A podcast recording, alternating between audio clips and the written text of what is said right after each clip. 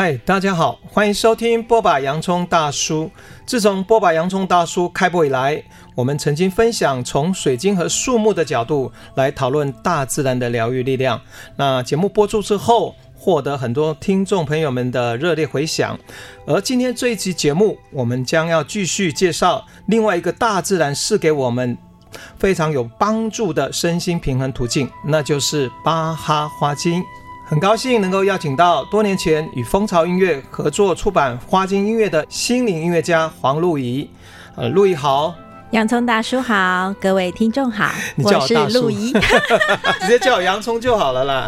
因为洋葱大叔是一个这个节目的这个角色吗？是，好，那个 喂，我们真的好久不见了，嗯，呢，十多年了哈、嗯。对呀、啊。然后知道你最近好像成立了一个。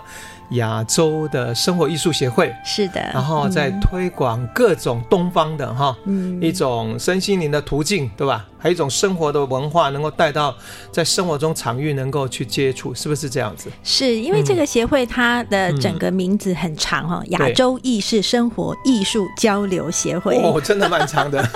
那我们简称亚艺会啦。好，亚艺会。对，嗯，我们在推广这个身心灵那么多年，我觉得还是要把身心灵生活艺术化。对，我觉得这样会很有意思，而且本来就应该啊，把我们自己身心灵所学的东西落实在生活上，这样才。有意义嘛？是是是、嗯，所以好像最近要办一个叫无酒精的红酒趴，是不是？是啊，啊这个听起来就蛮有趣的，很有趣哈，喝了不会醉，而且喝完还可以开车回家。哦，OK，那好，那我们今天要来聊那个。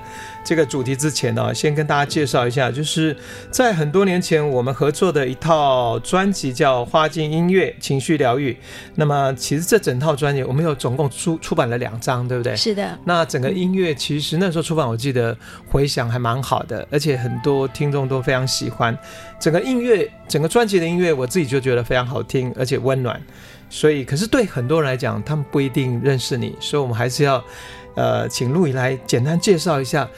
第一个，你是怎么开始探索身心灵的途径？二十年，哦、哎呀，这样一讲，那就知道了那个年龄就，就多年前这样。嗯、对、嗯，那其实我一开始哦、嗯，我会觉得我是一个过度感性的人。嗯，那过度感性，你就可能过度敏感嘛。是、嗯。然后这个在巴哈花精里面的情绪的这个呃分类里面都都可以有迹可循。嗯、那嗯，久了以后，你就会发现这个部分其实并并不好，太太过感性并不好。不好的原因是它可能呃造成很多生活上的呃一些挫折啦，啊、嗯，你可能很多的起伏啦等等。是，那我觉得对身体上也是不好的。所以如果你看电影看的那个很感动，你是会一直掉眼泪掉不行。哎，对，你知道吗？我会到。就是最后一个走出来的，嗯、我没有办法停止。哦，好像你的像水龙头开关。对对对，我我我觉得这样并不能说完全不好。我觉得感性跟理性他们是需要去抓一个平衡点。OK，对呀。所以你发现之后呢，那你怎么样？是你开始在想的是怎么找到途径来帮助你自己这块？拉回来一些吗？平衡一些。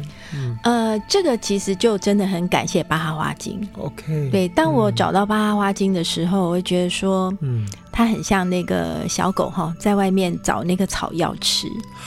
啊、就是当你你找到它的时候，啊、你就会发现说，哇，这个真的是我需要的，它可能可以帮助我，并且还可以帮助很多人。对，所以我真的接触花精，我就一头栽进去了。我每天都拿着好，同时好几本，而且那个时候，嗯、呃，十几年前那时候花精没有那么普遍，所以几乎没有任何的太多资讯，就只有那那几本书。嗯，那我就每天都抱着那几本书，嗯、然后就开始去找课程，这样子。是是，是，就觉得一头栽进去就很 enjoy，然后很觉得说，嗯，我一一定要改变我自己。对。但你这诶，原来就是你是原来是音乐创作者嘛，哈、嗯。那你后来在研究八花精的时候，又是想到怎样怎么样这两个看起来不搭嘎的东西，但后来为什么会有产生跟我们合作的这套花镜音乐？呃，我记得一开始我是先嗯，嗯先做这个瑜伽音乐。哎，对，因为我妹妹是瑜伽老师嘛，是是。然后一开始我是先创作瑜伽音乐，因为那时候我们在呃找瑜伽音乐的时候，发现台湾根本没有瑜伽音乐。嗯，在早期的时候，然后对，没错。于是我就跟我妹说：“那我们自己来创作吧，我来帮你做。”好，我我就做了一套这个瑜伽音乐。然后当时我记得就是呃，风潮这边就觉得哎，瑜伽音乐不错啊，哎，我们来谈谈看。嗯，结果后来。我记得那时候我，我我 我开车回家，哦，我是接到是谁打电话给我忘了。我说，哎、欸，再回来吧，我们再开一次会。嗯、你刚刚说你会花精不是吗？嗯，那花精音乐你觉得怎么样呢？哦，所以那时候是跟风潮的企划主动邀约，然后我就觉得花精音乐，嗯、哇，太棒了！我心里其实十分万分的高兴哈，觉得可以做。那但是呢，其实也有点压力，因为。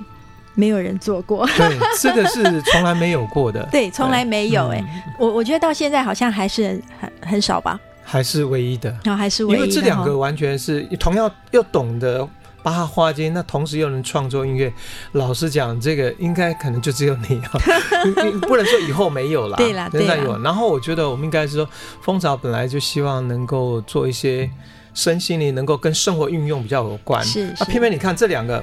花精也好，原本他们都是一种自然途径，都是以频率嘛，哈，讯息。嗯，那这中间就可以找到那个关联性。对，那你刚好你本身能够掌握这里面两个怎么巧妙结合。所以我觉得我其实我我其实真的也很感谢蜂巢音乐给了我当时这个机会，哈，真的创造出另一种很不一样的疗愈方式。OK，对。这真的很棒，因为刚好两种我都会嘛。不过在创作过程当中，我我当然也经历了啊，就真的经历了这些情绪。是。所以我我我们产出了很久才。对，好像我们将近用了两年的时间。对，两年的时间。这过程真的都很不容易。真的是两年的时间，然后我经历了，真的也经历了这些情绪，然后把它铲除。嗯。好，聊到这里，其实大家有没有提到说，其实巴哈花精一个很重要，就是好像对情绪会有很大的支持跟放松的这种效果。那其实很多人对巴哈花精，老实说还不熟悉，是。所以首先陆怡来跟我们介绍巴哈花精指的是什么？好像听说它是由一个英国医师研发嘛，所以不妨可以跟大家来介绍一下巴哈花精。好的，嗯，呃，巴哈花精呢，它其实在。呃，十九世纪的时候，在欧洲就已经非常盛行了哈。嗯、那是由一位巴哈医师。嗯、那巴哈医师呢，他本身他从小哈就是一位，他就是也很敏感的人格特质。嗯、然后他很喜欢在在乡间小路啦，跟树木啊、野花啊在一起这样。是。但是他长大以后，他却拿了很多医生的学位哦。哦。好，他他是呃外科内科都都有的，而且他也是一个知名的细菌家跟免疫学家，嗯、同时他也是同类疗法师。哇，所以他在医学领域是一个非常多才多艺，而且非常专业的医生。应该说他是非常有研究精神的一个人。OK，好，然后呢，但是呃，我我觉得他。人在这一生当中都有他的使命，嗯、是。我觉得他使命最后他自己宣布他要放弃学位，哦，然后他称他自己是一个草药师，嗯，然后之后呢，他就把三十八种花精全部都研发出来。他其实有点像神农尝百草这样，他去找到花跟我们人的情绪的共振然后找出来以后。然后他就离世了耶！啊，所以你在讲他的时候，让我想到，在中国古代不是有那个，就是你刚刚讲神农氏是吧？是是。他们后来的，他们他们整个态度精神就是片场百场，那从里面去找出如何能够帮助人体的嘛，哈。对。那巴哈医师，我觉得你讲的也好像很，我觉得比较很特别的故事，就毅然放弃他在。他的事业吧，如果他的医生事业他放弃，嗯嗯、然后宁可最后当一个就是，哎，我在花哎什么三十八种，对不对？对，等于是那三十八种也是他归纳出来，嗯、然后他等于是花了一生的时间去研究这三十八种对应到我们人体的不同的情绪，然后构建了这个八花精的这一道系统。是的，是的，哇，真的非常了不起，很了不起啊！而且你说。他一旦把这个完成之后，他人就离开了。嗯，因为其实他在研究花精的这个时间点，嗯、他已经就生病了。哦，他那时候就已经生病了，是，所以当然后来还有交给他后来其他的一些 partner 然后那这个细节我就不多说。是，巴哈医师呢，他他是一个直觉力很强的人，嗯，对于大自然力量的直觉力很强，嗯，那我我刚刚有提到每个人都有他的使命哦，嗯，所以我觉得他就是透过他自己的专长也好，嗯，刚刚有提到他呃也是同类疗法师嘛，嗯嗯，嗯，那。巴哈花精其实它的这个呃理论哈，嗯、它的理论是从这个同类疗法这边来。那我们要简单来请，还是要请路易简单介绍一下同类疗法是指什么？嗯、呃，同类疗法就是说，在同样的物质身上，嗯、你只要去取它的频率啊、呃，去除它这个物质性，嗯，那你是可以透过这个频率去。帮助人体做疗愈的，嗯，比方说一个有毒的，嗯、呃，我们不讲什么，一个有毒的植物好了，啊、但是你取它非常少的一个频率，嗯、呃，像西方就会放在糖球。哦，那这个就你就可以吞那个糖球一样，它就是把这个这个频率的制作。放在这个糖球上面，嗯、那其实巴哈花精也是一样的，嗯，嗯，它也是很简单的，就是把这个花的这个频率，嗯、每一种花的特性放在这个白兰地，嗯，里面做母丁剂，然后制作成花精。所以这个花精，我觉得还是对很多来讲，还是有一点，嗯，感觉到还是有一点不太熟悉。嗯、应该是花精的制作，你刚刚讲有用到介质是用白兰地，但它整个过程怎么如何？比如说是采取花。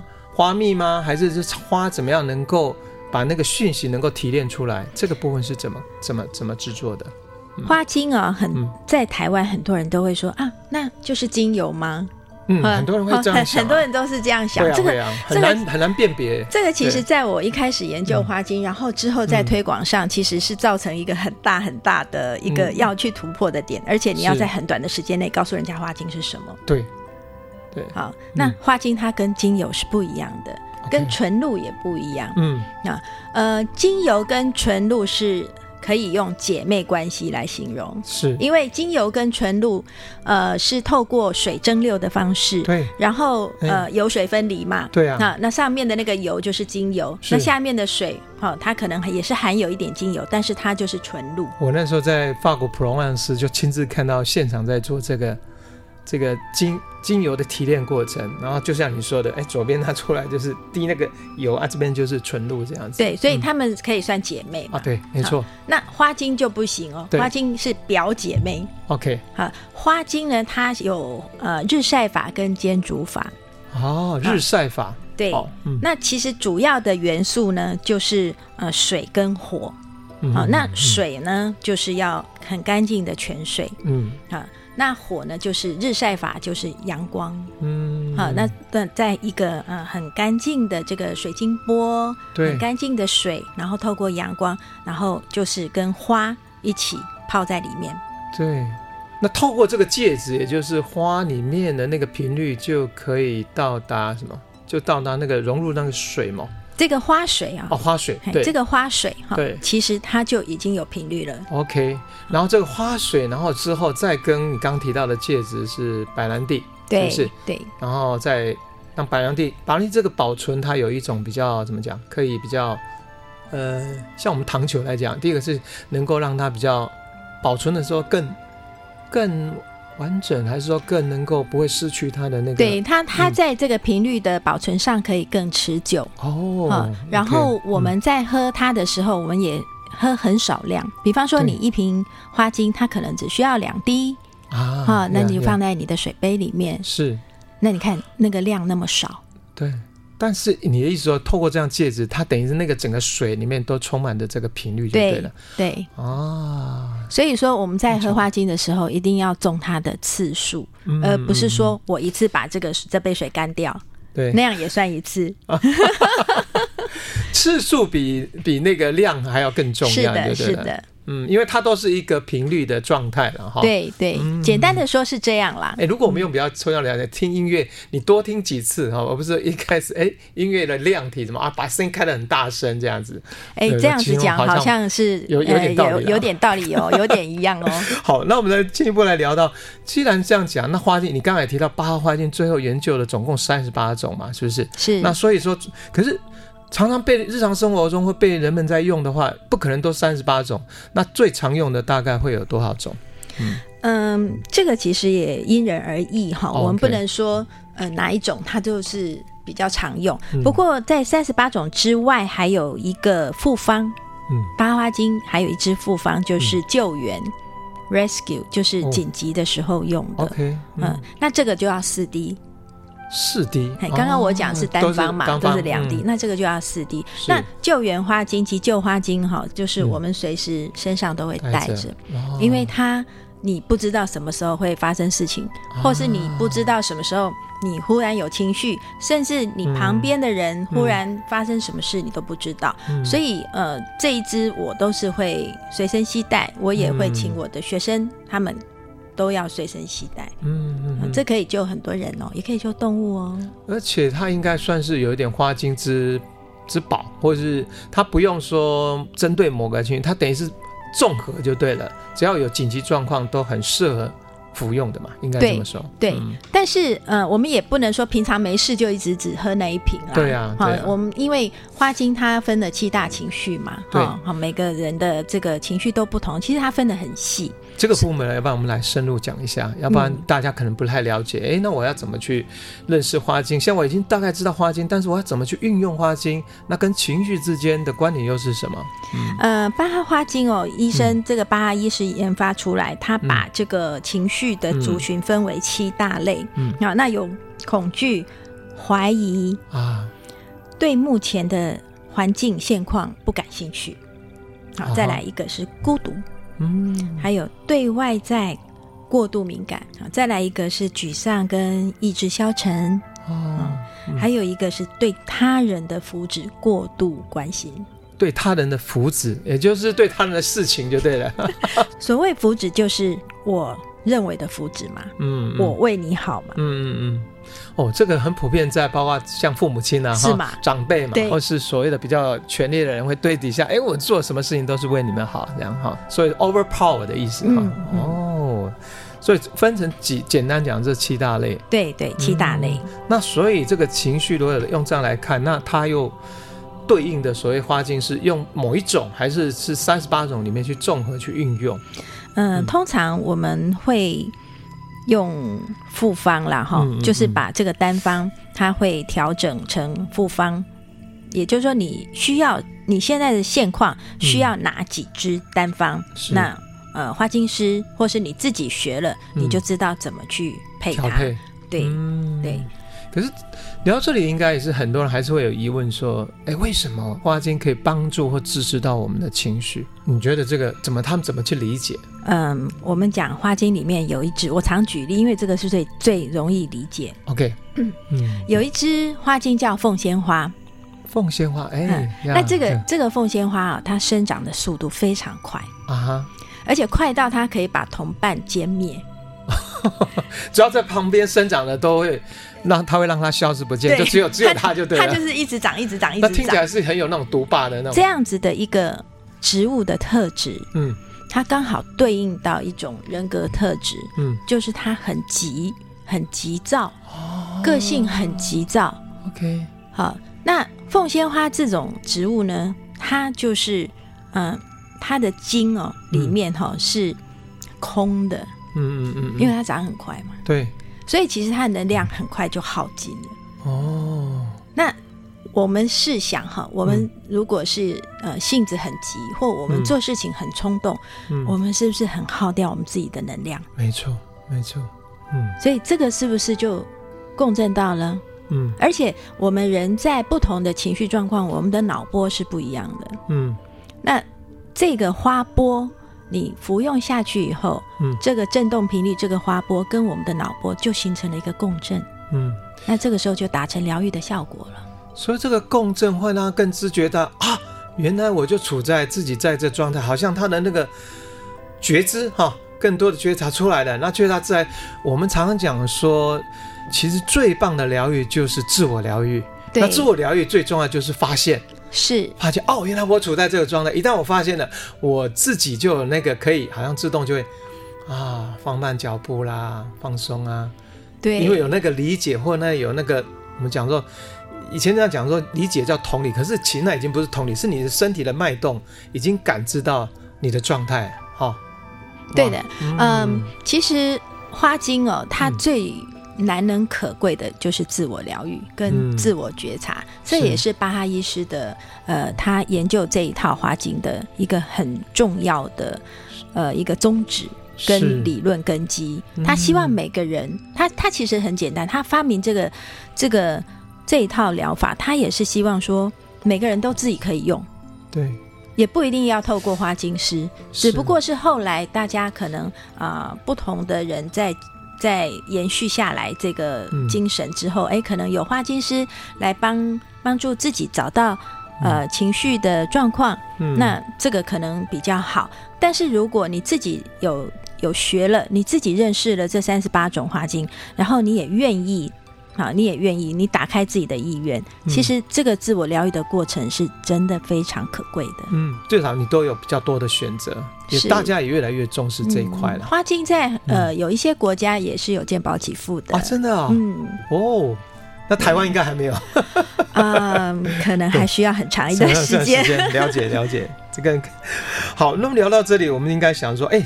如果现在很多人听到这个部分，不管他是刚开始接触，或是他听到他已经开始觉得很有兴趣，那他也想要运用花精来帮助自己，那所以路易这边要不要简单来介绍正确的用法跟步骤有哪些？好，嗯，如果我们在喝花精的时候，嗯，一定要次数一定要喝够，这个我刚刚有说过。是。再来，如果说你是呃寻求花精师的。帮助来找出你的情绪的问题的时候，那你面对花精师的时候，请一定要打开你自己的意愿。嗯，如果你没有真正打开自己的意愿，你在跟花精师沟通啊、咨询啊、找出情绪的时候，那花精师会没有办法确切的去下你的花精。那个、嗯、那个途径会被模糊掉，嗯，所以我觉得这个部分我，我呃以我的经验来说，我会呃就是跟大家分享，就是说希望大家如果找花精师，那一定要打开自己的意愿，这样才不会去浪费彼此的时间。嗯、那如果你是自己在喝花精，次数一定要够。再来一个呃很重要的，一定要自己写下花精日记。嗯，因为我们现在人很忙哦，对，那时间一下就过了，是，那你的情绪也是，噗，一下就过去了，对。可是这个一下就过去了，它产生了什么效应？嗯，嗯，这个是你会记得，但是你却忘记你情绪一上来那个状况是是什么情况？你会这样？嗯，对。那这个时候，如果你每天有写花精日记，那你就可以去找到哦，原来。我今天是跟他讲了这句话，嗯，或是我今天是因为这个事件而产生情绪上的转折等等，嗯，嗯，那花精日记就占了很大很重要的一部分的自我疗愈跟自我觉察了。嗯，应该说花精日记帮他记录，一方面也比较能够透过这个记录啊累积，更能够越来会越精确知道他现在处的情绪状态那个转折，那又透过这样的话。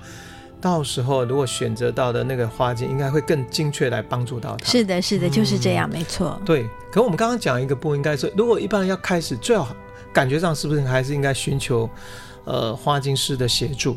但因为你刚刚有提到说，一本他提他要协助，他也要能够敞开自己，能够很、嗯、能够把自己真的很真实，能够让花精师能够理解。那好像感觉现在很多人，特别是年轻人，好像比较不容易。敞开自己哦、嗯，我觉得现在的年轻人，这、嗯、我我常说物种跟我们不太一样，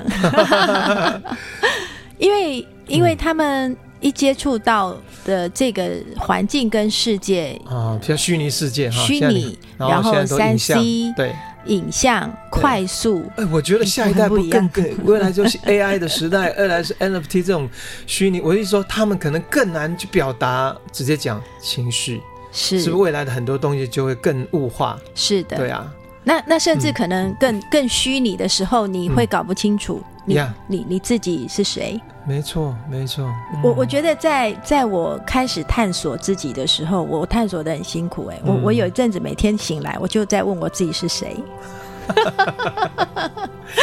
可是你要想，所有的历，应该说从历史以来，所有的修行者的最重要课题也是。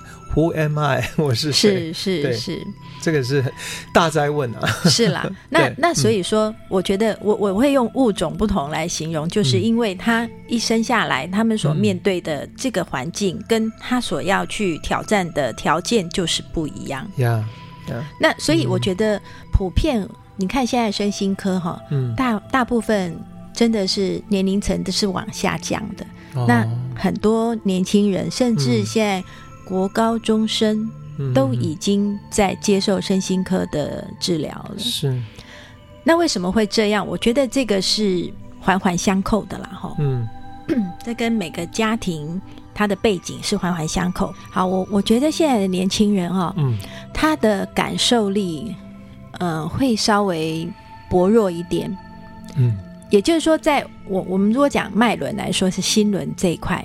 它跟人与人之间的交流，还、哦、还有爱的接受跟接呃跟付出，嗯，这个部分产生了一些障碍。嗯，那可能很多是在视觉的感官上面，嗯、因为很快嘛。现在你看，大家影像都很快。哦，那在感受力上面呢，还有人与人之间现场的互动啊，嗯，这个部分薄弱了。啊哈所以他们在感受力上，我觉得啊、呃、是是需要被调整的。那久了，你没有调整以后，嗯、可能慢慢会出现很多状况跟比较不平衡的状态。这、嗯、这是我看到很多身心科呃，为什么他们慢慢的嗯都是年轻人，他们需要这样的帮助。嗯，嗯对。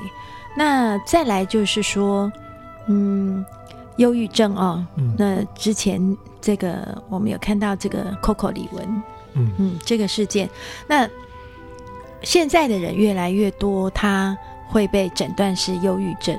嗯，其实我记得在我刚接触花精的时候，是。这个忧郁症，这个这个名字没有那么盛行哎，可能我的个案来到我面前，他会先说哦，我因为什么什么，所以啊、呃，人家说我忧郁症。那第一个，我会先稍微导正他。如果他还不是那么严重，我会说，其实你没有忧郁症啊。嗯，好，当然可以用忧郁症来概括，概括所有的情绪上的一些状态。我我说每个人呢都会有情绪低落的时候。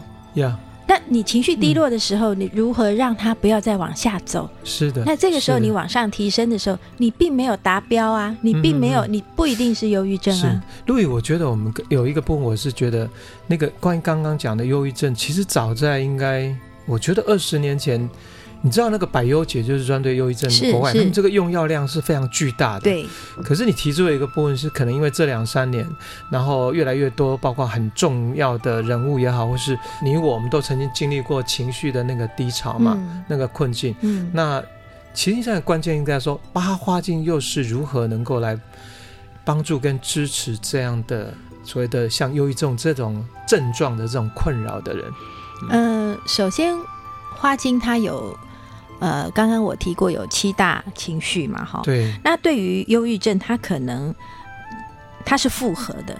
我认为不、哦、不会只是单一某一一种情绪，但是它最后的状态呈现出是、嗯、是沮丧跟呃可能对环境不感兴趣，现况不感兴趣，没错。所以这里面是综合的。嗯、是。那我我会觉得说，如果你本身你你发现你自己的指数已经、嗯、已经濒临或是达标这样子的话，嗯、那我我建议你可以使用花精试试看，嗯、因为我们刚刚已经提到药物也不是唯一的途径。对，那花精呢，它在很多处方上，比方说圣心百合啦、芥末啦，嗯，好，还有呃甜丽花啊、金豆啊这些，它可能对于这些沮丧的部分，或是呃莫名的呃忧郁啊，或莫名的低潮，这些都有帮助的。嗯，啊，它还有一个就是说，如果你你的行动力不够，嗯，你的你你觉得。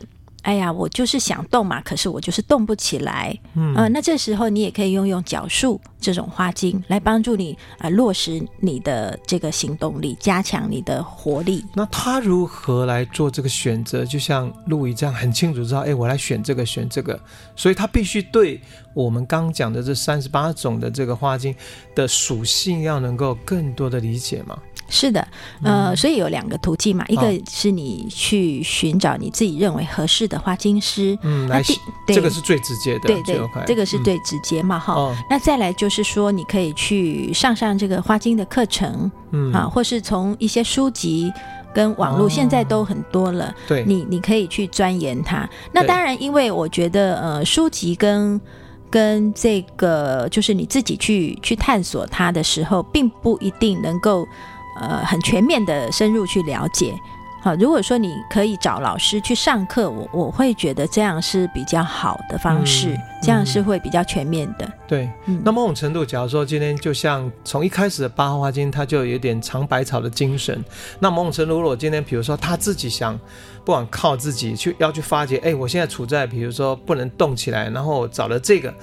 哪怕这个东西他可能尝了几次之后效果嗯普通，可是他又再尝另外一种，他可不可以也是这种精神？最后哎，他发现这种怎么帮助我，觉得很有支持，然后他慢慢就哎，我发现到了，找到了这种这这样的方式，好像是有点绕远路吗？或是觉得不会，我我觉得这也是一个一个呃。嗯让自己开始的方式。啊，哈，也是也是让自己开始方式，因为、嗯、因为我觉得每一个花精它的面相有很多种，嗯嗯嗯，好，它的面相有很多种，对，所以说你一开始你如果针对你你自己看书，或是你从网络了解到，那你自己去买花精回来，当然一定要透过你的呃认知把。把这个情绪的辩证哈找找清楚哈，分析清楚，找到以后，那要次数要喝够。我觉得以这样的方式先先来了解跟去做自我觉察、自我疗愈，也是一个很好的开始。嗯，总慢慢总会找到相应的，嗯、对不对？对那个那个那个所谓的哦，这一款花精可能对我的现状是最有帮助的。对，那我刚刚提到说会、嗯、会建议说还是上课的原因是，嗯，其实我一开始。看书，我会觉得我三十八种我都需要。嗯，啊，也很多人一开始，因为三十八种是整个把人的整个各种面向情绪都包含在里面嘛。对，所以说那那有又有很多很相近。哎，我到底是这一种还是那一种？那这个时候你会 confuse 吗？是。好，所以这个时候就可能需要呃。老师啊，或者是花精师来帮助你了。嗯，嗯好，聊到这里，我们当然就会带来说，因为我们这个节目即将迈迈入九月秋天嘛，哈。那秋天其实大家，其实秋天我非常喜欢秋天，就是它很感性嘛，嗯、所以人会当然相对来讲，他就比较有时候会容易伤感，还有有时候会我们讲的就是刚刚讲的会比较忧郁啊。嗯、那所以你会建议说，诶，如果对一般人来讲，他想要接触花精，然后又有季节他比较多感的话。什么样的花精，他可以试试看啊？嗯、呃，在季节交换哈，尤其是秋季这个时候，嗯，嗯我觉得可以使用胡桃哈。胡桃花精呢，它是会让你自己形成一个保护。一个一个一个保护障哈，那它也同时是在帮助你在不同的阶段，比方说要换季，换季这个也是季节交换的时候。那胡桃本身它就是在我们人生当中有不同阶段在适应的时候，比方说搬家，或是说呃离婚啊，或是刚结婚啊，这些换工作，这些新的适应阶段期。很很适合使用的一支花精，是。那所以你用在季节交换的时候，你可以用胡桃，那加上芥末，你可能也没有真正什么呃大不了的事情。反正我就是有点觉得心情不好，嗯、我看到这个天色很暗，我就是心情不好啊、嗯呃。那也可以用芥末加胡桃来试试看。哎、哦嗯，聊到这里，像你刚刚在讲那个凤仙花就很特质，它的特质就是。哇，一一下子要很急嘛，哈，嗯、想要占领，然后你就可以知道这个花的特质在比照我们对人的情绪。嗯、那如果你会刚刚建议胡桃，或者说还加那个，可不可以简单跟大家介绍胡桃的特质？好，呃，胡桃啊，它这个植物哦，嗯、它会产生一种让虫都不敢接近的一个气味啊。那所以我说它会形成一个保护罩哈，就是说它的特性，嗯，好就是这样子。但是呃，胡桃花精它还有一个很重要的的部分，就是说不要在旧的跟新的之间这样的能量去做拉扯。啊。好，或是一些旧的习气或习惯，去去被它拉扯回去，因为换季嘛，你总是得要换过嘛。对，那我们就是过，可能一个月，它就哎、慢慢就进入不一样的季节。嗯、但是这个时候，我们不要去拉扯它，嗯、我们就让它顺利的顺着这样对顺顺利的过去。嗯，好，那当然还有一种状况，就是说它可能会沉溺在说，我就是在秋季的时候发生了什么事，嗯、然后他看到这个天色，他看到这个氛围，闻、嗯、到这个气息，嗯、他。他可能会想起什么？嗯啊，勾起以前的什么回忆？对对对，那那所以说我我说这个花精它其实是分的很细的呀。所以如果说你可以慢慢的去研究它，慢慢的去找出自己，其实比方说你在研究花精，其实你也是在研究你自己，是啊，你也是在做一个心灵的探索。是，而且刚刚讲的说情绪会引动，有时候是。呃，现阶段发生事情，有时候是过去的一些回忆哈，嗯，那些好像都是在你的生活中每一个 moment 在发生嘛。嗯，当我探索用这个的时候，某种程度在了解，啊，我的情绪在经历这个阶段或者这样的一个状态。哇，这个真的是还蛮有蛮有趣的。对啊，与其说把花精当做是一个很重要的支持陪伴，某种程度它又像一个好像好朋友，好像一面镜子，可以帮助我们更加了解我们自己。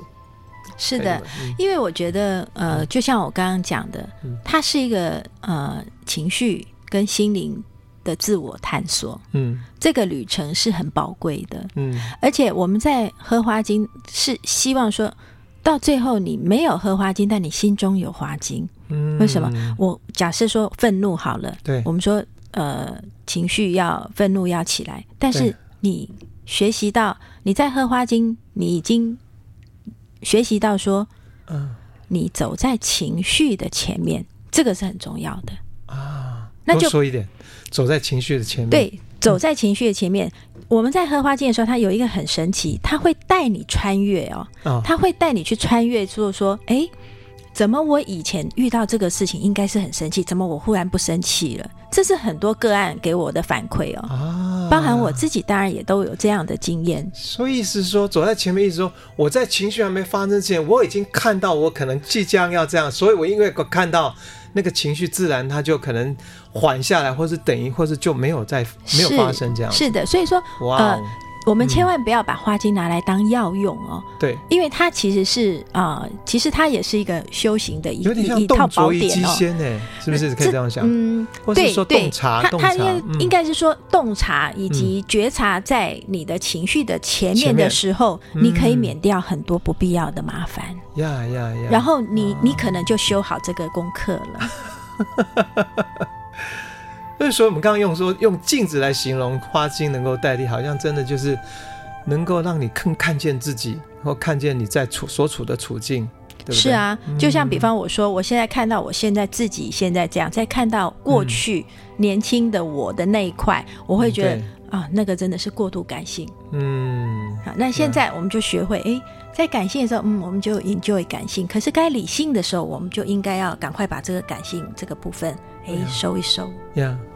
所以现在如果这样讲下来说，它真的花精，我们现在讲的这个，其实它已经不是只是一个帮助哈、辅助的一个我们所谓的呃疗法哈，它更重要，好像更重要是一个探索自己身心很棒的一个，也是一个工具也好，或是一个途径。透过这个接触，其实你会自己会越来越有觉知，然后觉知越多的话，到后来意思说，即使我不用再。品尝花精，可是我已经大概能够掌握到花精能够带给我那一份那一份觉察，那一份洞见。对，这是花精最难能可贵的一个地方。OK，因为你曾经、嗯、呃靠着花精穿越过那个困境、嗯、那个障碍，那你懂了，你你你体验过了，你未来可以不用再喝它，你就知道了。所谓的三折红而成良医，哈。是不是？是是，哎、哦欸，今天真的非常宝贵，你要跟我们介绍那么多，包括我自己啦。哎、欸，有听你这样讲之后，我对八号花精有更深入、更充实的了解。所以，我们到了这个时候，会想要请陆以来哈，就是因为我们刚刚也聊到你做那一套这个花精音乐嘛，所以我们要不要来？接下来就是我们有一个身心小学堂，嗯，然后你可以用一首你创作音乐，然后来大家做一段这个冥想。好。呃，那我觉得今天我就跟大家带一段我专辑里面的一首曲子，叫《柔软的水滴》。嗯、那呃，我们刚刚有提到说，这个有七大情绪里面的一个是对他人福祉过度关心的这个族群哈。嗯、那《柔软的水滴》它其实是在讲说，我们的内心里面应该呃更多的柔软。我们要放下更多的执着呀，好 Yeah.，不不仅是我们的身体要放松，嗯、我们的心也要放松，嗯、因为你给自己自由，你也是给对方自由。嗯，那要从自己的心先开始放下，在冥想的过程当中，放掉不属于自己的负面能量。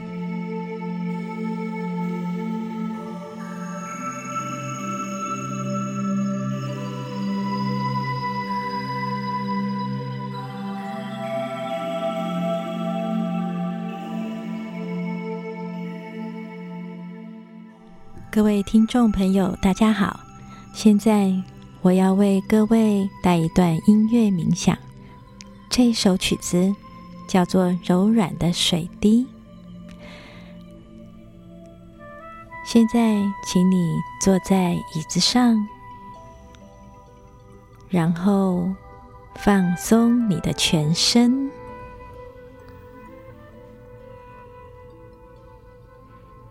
肩膀放松，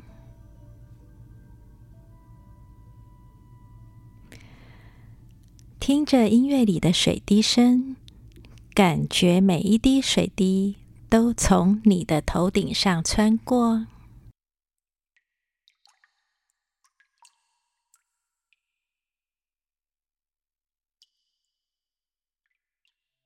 调整你的呼吸。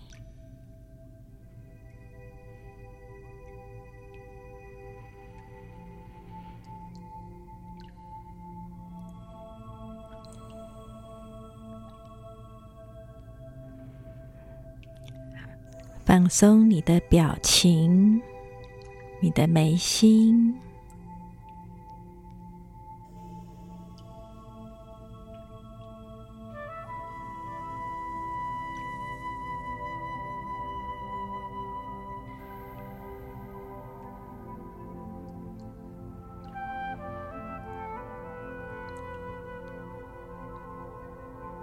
透过音乐。感觉你身体上的每个细胞都放松了。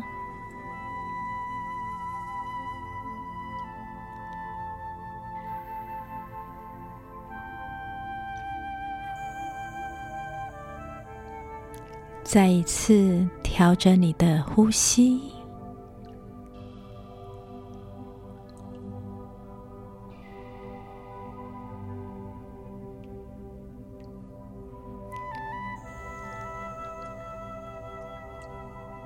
现在慢慢的冥想，你的头顶上有一个金色的光，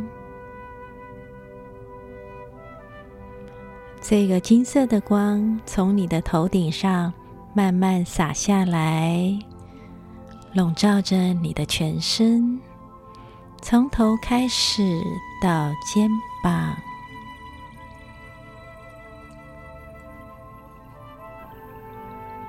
再到你的手背、手腕，还有你的十个手指头，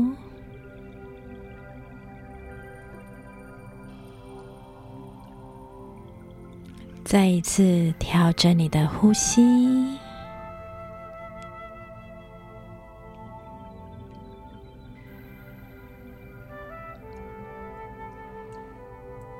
这个金色的光现在已经来到你的下半身，从你的大腿、膝盖到小腿。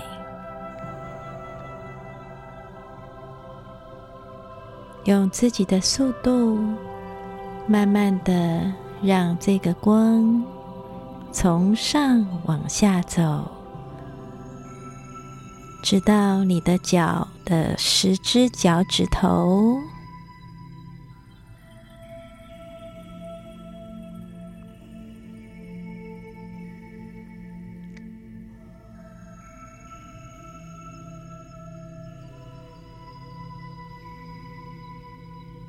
感觉到自己的心、自己的身体都慢慢的变柔软了。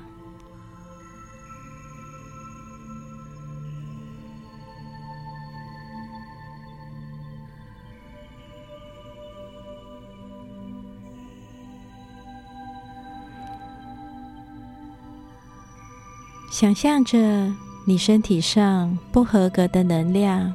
不属于你的负面情绪，通通释放掉。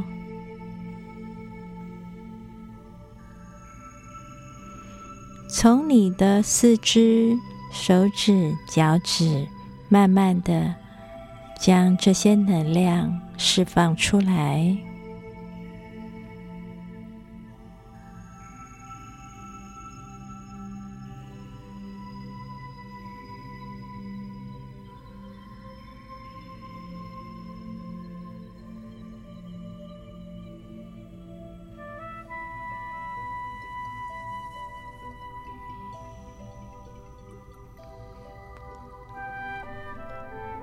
再一次用自己的速度放松你的身体、你的心、你的每一寸肌肤。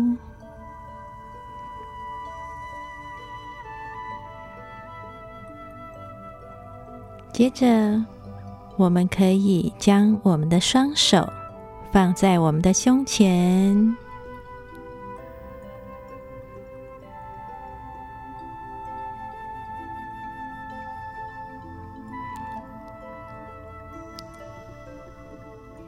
我们让我们的双手的能量，将爱的能量注入，感受到你现在是放松的，感受到你现在是安全的。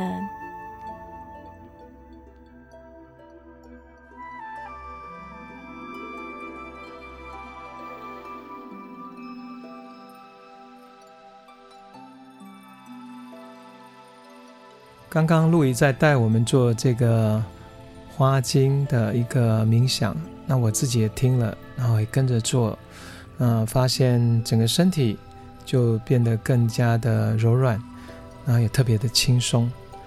那刚刚你在节目中听到的这首音乐，取名叫做《柔软的水滴》，收录在风潮音乐发行的花精音乐情绪疗愈专辑之中。这张专辑由今天节目的来宾、好朋友、花精疗愈音乐家黄路易所创作，专辑的每一首曲子都蕴含着温柔的旋律，希望你会喜欢。感谢路易今天来到节目中，跟大家分享花精如何帮助我们稳定情绪、找回平静，希望对你有帮助。想要了解路易的最新动态与课程资讯，欢迎查阅本集资讯栏。感谢你的收听，播客平台的新朋友们。喜欢节目的话，欢迎订阅收听，欢迎追踪剥吧！洋葱大叔 IG 与风潮音乐心灵课程粉砖，我们下次见喽，拜拜，拜拜。